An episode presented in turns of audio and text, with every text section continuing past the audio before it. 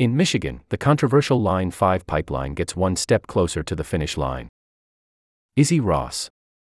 During a heated public meeting last Friday, Michigan's top energy regulator granted the Canadian company Enbridge Energy a permit to build a new pipeline and tunnel under the environmentally sensitive Straits of Mackinac, in an important, but not final, step in the controversial project's approval process. Construction can't begin unless the U.S. Army Corps of Engineers grants it a federal permit. Before that happens, the Army Corps has to release its assessment of the project's environmental impacts. The Michigan Public Service Commission's decision sparked strong reactions from opponents and supporters of the tunnel. Line 5 carries oil and natural gas liquids 645 miles from Superior, Wisconsin to Sarnia, Ontario. Two pipelines run for miles along the lakebed between Lakes Huron and Michigan. Enbridge is proposing to replace those with a single 30 inch wide pipeline housed in a concrete tunnel in the bedrock below. On Friday, the Public Service Commission said building the tunnel would meet the public's energy needs while protecting that section of the pipeline from damage and preventing leaks. Opponents called the decision disastrous.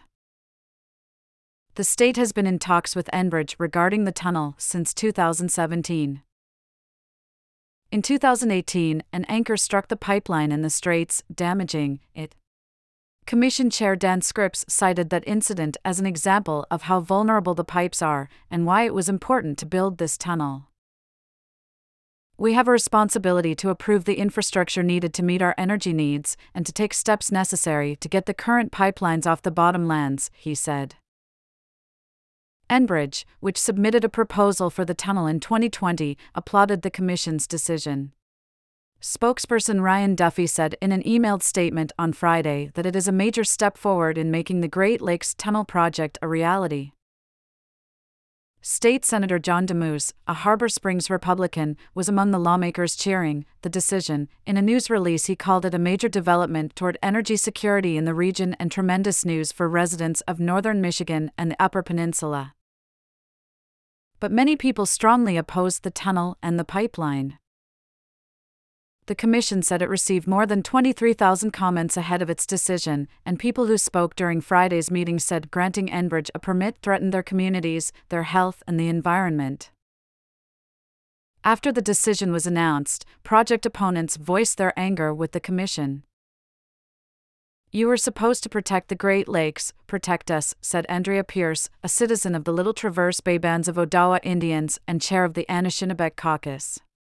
These pipelines and tunnels are going to go through my tribal lands, through my people's lands, through my community. And I think that's just reprehensible. All 12 federally recognized tribal nations in Michigan oppose Line 5. The Bay Mills Indian community in the Upper Peninsula has been leading a legal fight to stop the tunnel project for years, citing threats to treaty rights, resources, and ways of life. Bay Mills is challenging a separate tunnel permit from the State Environment, Great Lakes, and Energy Department. Today's decision is another notch in a long history of ignoring the rights of tribal nations, Bay Mills President Whitney Gravelle said in a statement. We must act now to protect the peoples of the Great Lakes from an oil spill, to lead our communities out of the fossil fuel era, and to preserve the shared lands and waters in Michigan for all of us. Enbridge pipelines have ruptured multiple times. In what was one of the nation's worst inland oil spills, a section of the Line 6B pipeline burst in 2010 and poured more than 840,000 gallons of oil into a tributary of the Kalamazoo River. The Environmental Protection Agency estimated that 1.2 million gallons were recovered from the river in the following years. In 2020, Governor Gretchen Whitmer ordered Enbridge to shut down Line 5 in the Straits of Mackinac by the spring of the following year, saying that Enbridge was violating its 1953 easement to operate there and that it threatened the Great Lakes with an oil spill. Enbridge defied that order. In addition to the threat of a spill, opponents say the project is a foe in the global fight against climate change. The 70 year old pipeline transports more than 22 million gallons of oil per day. Opponents of the tunnel project say this permit shows that the state will continue to rely on fossil fuels. In 2021, the Michigan Public Service Commission agreed to consider greenhouse gas emissions when reviewing Enbridge's tunnel proposal under the state's Environmental Protection Act. It was the first time the Commission considered climate impacts under the law when making its decision about a project like the pipeline. As part of that process, environmental groups submitted expert testimony to the Commission. Peter Erickson, then a climate policy director at the Stockholm Environment Institute, testified that construction of the tunnel would lead to the release of 27 million metric tons of carbon dioxide into the atmosphere annually, compared to a scenario where Line 5 was shut down and no tunnel was built. The Commission said last week that it found no feasible alternatives to the tunnel project and that many alternatives would have a greater environmental impact. Commissioner Scripps acknowledged that a transition away from fossil fuels is taking place, mentioning the energy legislation recently signed into law by Governor Gretchen Whitmer, which requires that the state transition to 100% clean energy by 2040. Scripps said that in the meantime, the Commission had a responsibility to approve infrastructure necessary to meet the state's energy needs. But there's also disagreement on just how much Michigan relies on Line 5 for its energy.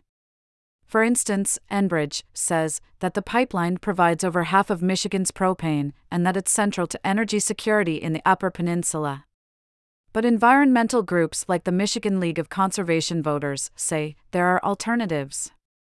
A report released in October by PLG Consulting said that with enough notice of a Line 5 shutdown, the state's energy markets could adapt without supply shortages or price hikes. While Friday's decision by the Commission was a big step toward the tunnel's construction, it's not the last. Along with a slew of legal challenges, the U.S. Army Corps of Engineers will need to weigh in with its determination of the environmental impacts of the project. A decision on whether to grant the project a federal permit is expected in 2026.